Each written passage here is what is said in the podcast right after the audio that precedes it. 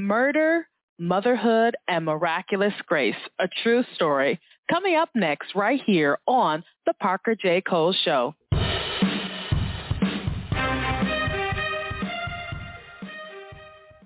Hi, and welcome to the Parker J. Cole Show. I am your host, the Queen Parker J. Thank you so much for joining me. Today, I want to say, first of all, happy Mother's Day to you. May the Lord bless you and what you do, whether you are a mother of natural means or you are a mother figure. I want the Lord to bless you in everything that you do. And I hope and pray that your Mother's Day is special and filled with the remembrance of all the sacrifices you have made for your children and those who see you as your children. So happy Mother's Day to you. But what better way to talk about motherhood than to talk about murder and miraculous grace? You may be thinking, those don't go together. Perhaps you don't know what Mother's Day is all about, Parker. But I assure you, by the end of this episode, you're going to understand how they are all interwoven in between. We'll get to that in just a few moments. As always, I want to thank our Patreon team for their support. We have been showcasing Christian authors worldwide for the past nine years, and as God gives us grace, we'll continue to do so. To find out how you can help out, simply go to patreon.com slash right stuff and see what you can do. And as always, we covet your prayers. To stay up to date with PJC Media, simply go to pjcmedia.net, click on that pink follow button, and you'll never, ever have to miss a show. And so I'm going to bring my guest co-host and contributor on today. Deborah, how you doing? I'm doing great. Thank you, Parker. And it's so good to have you on the show. For our listeners out there, Deborah and I connected at Deadwood. We were at a event and I saw her table across from me two rows over.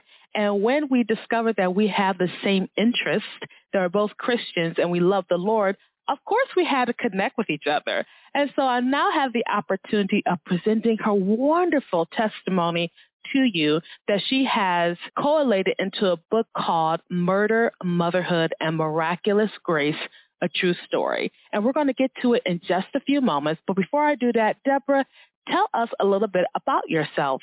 Well, I was born and uh, raised in California, uh, youngest of four daughters, and uh, lived there till I was about 26. I was kind of a beach kid and then uh, moved to Houston, Texas. And I met my husband there and his family history was from Wyoming. And he absolutely loved Wyoming, but he was only, only as a boy went back and forth to visit there. So we went after we were married to visit some relatives in Wyoming and I fell in love with it. So we decided this is where we wanted to raise our kids. So we, in the early 80s, we moved here and we have six children and we have fostered over 140 children over about 18 years. And this is just where we call home and I've been involved with ministry here and moving forward in not only writing, but in also just some ministry projects. And so this is where we are. We are in right now very snowy Wyoming. Yeah, right now as we're recording, some of us got hit by that polar vortex. so we're sitting up here wondering when the snow is going to melt. We over here, we had an ice storm. So all the trees, the grass, the cars, the houses were covered in ice. It was actually quite pretty when you're inside watching it, not when you're outside praying that you don't slip and crack your head on this sidewalk there. But you said that you have fostered over 140 children. Tell us about what that experience has done for you. Uh, well, it was truly an experience.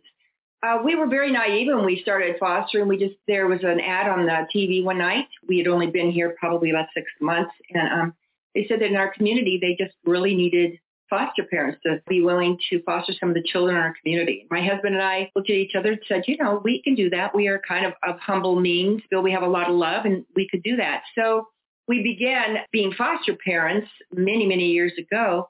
And over that time, we have taken, the youngest was four days old. The oldest was 17. In fact, the 17-year-old, we kept her her senior year of high school and four more years into college. She was very intelligent, had a lot of grants, so we just kept her on. Uh, she was not in foster care at that point anymore, but we've had girls and boys, and we've had some really challenging kids. So there's our experience in that was wonderful in one sense, challenging in another. And there were some, you know, detrimental situations as well. Uh, my children were affected by that in positive and negative ways. So we have lots of stories. One thing you mentioned is that you were naive going into this thing called foster parenting. But looking back over it all, do you regret any of it? I don't regret the foster parenting. I would love to have gone back and probably paid a little bit more attention to the needs of my own children. There was times they did voice an opinion. There's other times they did not. And because of that, I think that there's just some emotional things that they were really challenged with. And so I would, if I could go back, the one thing I would want to do is just be much more aware of my own children's needs and how some of the situations affect them. Now we're going to talk about this story of murder, motherhood, and miraculous grace. And when you go online to view the book, you're going to see there are hundreds of reviews just talking about how impactful your story was. And so we want to give our audience a taste of what happened in this book, but we don't want to give away the full story because I'm going to encourage you, dear listener, to get your copy of Murder, Motherhood, and Miraculous Grace, which is available online wherever books are sold. And our guest today, I forgot to say her full name, is Deborah Moerke, and that's M-O-E-R-K-E. So if you want to look her up online, you can. And it will also be in the show notes in the description below. Now, Deborah, when you started this journey of telling your story, after all of it had happened, what made you say, I have to share this story with others? Was it because of the press? Was it because you were working out own emotions regarding everything? What was the impetus for it? That's such a great question. When I look back, the, the Lord just really seemed to slowly begin to put a pressure on me, which lasted almost seven years. And yet I knew that there was not time within that seven year period that he actually was saying to write this book because I still had to live out some more of it before writing it. But there were two factors, one of which was my, this was a national story and it was not only throughout our country, but it totally impacted our community and our state. And for years after, for a couple of years after that, the story continued on, but the story only stayed at what happened initially when the situation occurred. So I was hearing people in my community repeating all of these distorted stories about what happened. And it was very frustrating to me because I was the only one at that point that was involved with the woman who ended up in prison. And we actually ended up building a relationship. And that's where that grace really came in was the Lord gave me the grace to be able to lead her to the Lord. And I saw this growth in her, this complete change in her over years. Did not happen overnight, but over years. So I think the two things that prompted me was that I wanted to share the story where my own community and state could see what happened after the initial situation. And then also because of my own growth with the issue of grace and what God did in my heart and my life and how through me his grace was shown to this woman. I wanted people to see that. I wanted that issue of grace, even in the most horrendous situations, how God will show us that grace and he will give us that grace so that we can show it to others. And that, that was something that really impacted me that I just was driven to share and it was just became a passion to share with others. You mentioned something I think is important to just simmer on. You said how the press and the national news only focused on what happened, but they don't focus on the transformation. And in today's society, there's often that you did something bad, therefore you are canceled. And it shows how there is no redemption in the secular world. There's no redemption. You are forever held to a standard that no longer may exist even for yourself because you've been transformed by your experiences. And I love the comparison of how God says, as far as east is from the west, that's where he'll put our sins. That we don't have to stay stuck in this moment of time and be completely defined by that moment of time But that doesn't mean that there aren't the consequences for our actions. That doesn't mean there's going to not be some fallout, but we don't have to stay held in that moment. Would you say that's one of the lessons that anyone reading your book, Murder, Motherhood, and Miraculous Grace will gain? Absolutely. And I've heard many comments. Uh, people have contacted me on my website. They've contacted me through email and even through snail mail. And I have received numerous comments about that, how there was people who just were caught up in their sin and in feeling that there was no forgiveness or redemption or grace for them. And yet, after they read the book, it just sort of walked them through. Not only did it walk them through grace, but hopefully I shared and demonstrated what God did in me, how he changed me, how he did a work in me and how he enlightened me as far as grace, forgiveness, and redemption is. And that's the comment I've heard from many people that have read the book, that it helped walk them through that as well to a place where they could seek God for forgiveness of their sin and really accept his forgiveness and his love and his redemption. Tell us about Hannah. Hannah was a precious little girl. We received her and her siblings in our home. There were four. So there was five altogether. And we just fell in love with her. We had this family of children for a year. So we got very close to her. She was very fearful and, and traumatized really by her mom. She was sort of a targeted child in the family. She was part of her problem was she was rather outspoken even for four years old and we had her till she was five but she was sweet we just loved her my husband and i even considered really if we could have taken guardianship over her she wanted to stay with us and we just loved her we just had a very she had a very sweet spirit but also a very strong spirit and she was very curious about the Lord and how he worked in our lives and very receptive when I would pray with her, for her, and minister to her. Tell us about Karen. I felt so bad for Karen in a sense, and I still do. She was just sort of a lost child, I think, in within her own family. She was very stubborn. She was very manipulative, probably one of the most manipulative people I have met. And yet I've seen God work in that as well. She was just caught up in the drug and alcohol and promiscuity and all of that world with wrong people. She never married, but she ended up having eight children. And so she, I believe that she, part of her having so many children was her way of receiving love and that these children she could nurture, but they would turn around and give her love and what she needed was missing in her heart and her life. She did not know the Lord till we had an opportunity for me to introduce him to her. And so she saw really no hope in her life other than that which she would create herself. We have a situation here where you as a mother are taking on another mother's child. And there are all sorts of emotions that go through that because the government body, whether it's state or federal or city, is telling you, well, these children are not safe with you you have to go with this person. That's essentially what happens in this in this scenario. And then the Lord used you in a way to minister to Hannah and to Karen, but it did not always go as planned. And so tell us about when Hannah went missing. Tell us about that. The children were court ordered back to their home after about a year with us. And unexpectedly, there, there was a plan set for them to slowly be worked back home after mom you know, did a lot of classes and courses and everything she needed to do. And suddenly I got a call one day that the, the judge just ordered all the children home that day. No warning, no heads up, barely had time to pack.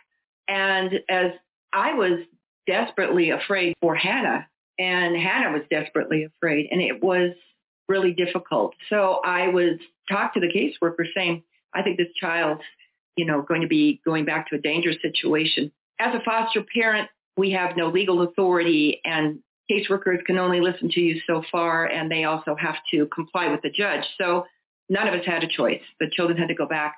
Over a period of almost a year, I kept going to the house of the mom just to bring little gifts or some food to help. And I did not see Hannah. And I reported that, but that was just kind of fell on deaf ears. And so suddenly after a year, I got a call that they needed to pick up all the children and put them back in foster care because mom had done something to break the law. And they could not find Hannah. And because I had had Hannah before, they wonder if I might have had any idea or any connections of somebody in some place where, you know, she might have been with. And that was devastating call to because my heart was just sinking. I just knew something was wrong. When you look at the cover of this book, dear listener, you're going to see it's actually quite vibrant, but then there's this ominous feel to the book because it shows a yellow phone and then the words murder, motherhood, and miraculous grace. And you see all of that kind of hitting you in the face because you're wondering, oh my gosh, what in the world happened? And we're going to go into some of the details, but not all of them, because I want you to read this story of what Deborah went through as she dealt with this. And it wasn't just on a local level. Like you said, this became national news, and you were, in a way, thrown into the spotlight. And what was it like having something so tragic and then having the light bulb of the media upon you to help bring attention to the story? It was devastating to our family because when we had learned what happened, we were personally uh, devastated. Our family just hugged each other and we just wept. And so we were dealing with it not only personally and wrestling with that, wrestling that with God and just what the actual outcome was. But then suddenly there was a, you know, police asking us questions. There was a detective asking us questions. He was a private detective. There were people even at our church and in the community, and there were many people that didn't know that we had fostered this child before, so they weren't connecting us. And so we would be maybe even at church or at the grocery store or someplace public and overhearing all these people's comments. And so it was this personal anguish that we were going through. And yet we were almost trying to now protect ourselves and our family, you know, publicly what could have come and people questioning our kids and this kind of thing. It was really a time of wrestling. And it was one of the first times that I think that there were other Christians who were even critical of us for stepping out and wanting to help in a situation and even to see this mother to visit her. So it was an, an interior and an exterior conflict that we were dealing with. And there were times it was just, all I could say is it was just overwhelming. You just sort of wanted to go to bed at night, pull the covers over your head and just sort of make it all stop for a while and take a breather. So it was very challenging. I think of many people who have been put into the spotlight because of something like this or maybe even a scandal. And we have to remember that after the cameras leave, after the social media outrage cease and desist as it usually does, there are real people involved in these stories. And you haven't been experiencing that. And I know at this time when this happened, social media wasn't what it is now, where it's such a pervasive part of reporting, which if I can say this lightly, is probably a good thing um, because it probably would have been even more chaotic for you if you had social media then as we do now. One of the things that people have said about the book is just shows God's grace. What was something you learned throughout the entire situation that you didn't know before going into it? To answer that, you know, the title of the book, I'd had a number of people say, oh, I, with that title, I, I just could not read that book. And I understand that because it was hard enough living through it and writing it. So I know that the title already is pulling at people's heartstrings here and, and just saying, oh my gosh, I couldn't read this. But the thing is, is that what I've really learned in doing that is we do not understand God's grace until we face impossible and incredible and devastating things in our life. And that's one thing that led me to write the book as well, is that all of us will experience some devastation in our life to different degrees and for different reasons. And if we want to block ourselves off or protect ourselves from that truth, I think that we also will put up a barrier that we could resist God's grace. And throughout the whole book, and that's one thing I just prayed and asked God that he would help people to see and help me see that I'm no, you know, this wonderful Christian woman who just walked through this every step of the way throughout the book. The reader's going to see that I wrestled with God. I really wrestled with him. And in that wrestling and being willing to step forth into the hard things and the hard moments and the hard situations, God just, he just became bigger to me and he became more loving to me. And he taught me so much about grace. And I don't believe that I would have really understood that or been able to receive that and then turn around and give grace to someone else if I hadn't hadn't been able to face those tough things. So I do want to encourage people in the book. I know the title's tough and the beginning of it's tough, but I believe people will see, as many of the people that have given reviews, the impact that uh, God's grace is incredible. Until we let him in into the hard situations in our life, we will not realize that. We will not recognize it. When you said how you wrestled with God, it brought to mind about Jacob wrestling with the angel of the Lord and how he wrestled with him all night. And when you understand exactly what Jacob was dealing with, that here he was wrestling with God in the physical sense, knowing that the Lord could have easily overtaken him, but didn't, letting you know that God is going to wrestle with you. If I can say it that way, Deborah, that he is going to give you the opportunity to put your anger, your frustrations, your tears, your sorrow. He's going to wrestle that with you. And then at the end of the day, guess what he's going to do? He's going to bless you. And too often we think of blessing and a we think of blessing in a material sense, and we're talking definitely spiritual sense here. So the number of people who have contacted you, I know you're always going to get your detractors, but what has been the overwhelming singular response you've received from readers about your book?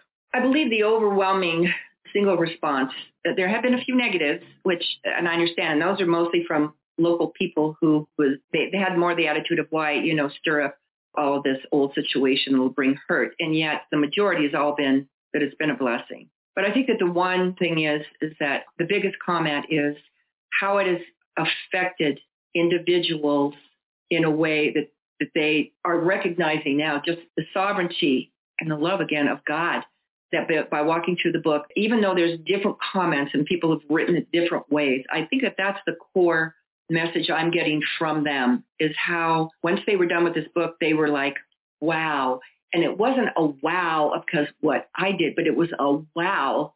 Look what God did. Look how incredible our God is that we serve and how he handled every situation that came up. And in the end, as you said, there was a blessing. I have a little, I have a little uh, plaque in one of my rooms and it says, we never test the resources of God until we attempt the impossible. And I thought that probably really describes where I've come from uh, going through this story and writing this book. And you can just tell from what Deborah is saying that this book really is a outpouring of her heart, of her experiences. But do know that just because it was her experience that you can't be blessed by it, you certainly can. If anything, it'll let you know that God's grace is wonderful that it covers a multitude of sins. And when you have lived through it, guess what? You could say, Lord, thank you for everything you have done for me. Now, what are some of the other projects that you're working on? You alluded to it earlier in our broadcast, and I love for our listeners to know more about that. Well, I'm also working on a second book, and which would be more of a, again an adult book and, and memoir. But I also am working on three children's books that I wrote for my children when they were very little. They're all adults today. And so I'm working on those three and I'm excited about that because my publisher is very interested in the three. But the big project right now is called the McKenzie Home. And there's, uh, we lost our five-year-old little granddaughter to cancer a few years ago. Her name is Mackenzie.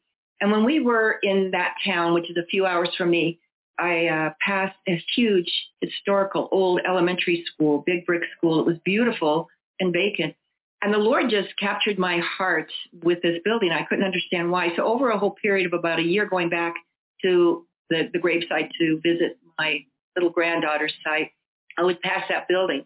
And I kept asking the Lord, why are you drawing me to this vacant old building? And he finally laid it on my heart. This is to be a transitional home for single moms and their children. And that's where my heart's been at, especially after being a foster parent for 18 years and seeing how many of the children that we have fostered came from homes of single moms who just were struggling and made more wrong decisions in their life uh, because they did not have support. So I have in the last year now have developed a nonprofit, a 501c3. We have a board of 16 We have our website up. It's called the McKenzieHome.org. And we have our Facebook page up, the McKenzie Home WYO on Facebook. And we are having our first fundraising banquet uh, coming up in March 23rd. So I am really excited about all of that. And we, it, the project's about an 18 to 20 million dollar project. We have nothing like this in Wyoming, and we are going to be seeking big donors throughout the state to accomplish this. So we're hoping to have the first phase of it done and a ribbon cutting by the end of 2024. How exciting is that, Deborah? You are really making moves, and I hope and pray that in some way PJC Media can be a help to you, even if we just give a small donation to just help out with what you're doing. We would love to, in some small way, be a part of that. So I'm excited for you, especially with this calling that God has laid on your heart. And you sometimes wonder, why me? And then, of course, someone will tell you, why not you? So I understand that sentiment. But Deborah, thank you so much for being willing to come onto the show today, sharing your story. Some people may think this isn't the type of Mother's Day show I want to hear, PJ. What are you doing? But this is what motherhood is. It's not an easy road. It is riddled with rocks and valleys, mountains and hills, uncertainties, joys, blessings, happiness, sorrow, pain, all of that is motherhood. Wouldn't you agree, Deborah? And particularly for you, since you were in the place of motherhood as a foster mom, you understand that probably more than most of us. So I am so thankful that you took time out to be with us today. I appreciate you so much, Parker. And I just hope that this message will really bless your listeners. And I hope that for those who read the book, that they will be incredibly blessed after they're done reading it. Thank you. And we were talking today to Deborah Moerke. She is the author of the book, Murder, Motherhood, and Miraculous Grace. By the time you finish this book, you're going to be in tears. As many readers have said, you're going to cry and you're going to be overwhelmed by God's grace. How can it survive in a situation where you think grace can't abound? But it does. And the good book tells us that it does go ahead and pick up your copy today online wherever books are sold. Happy Mother's Day to all the mothers. May God bless you and bless you real good. Have a wonderful Mother's Day.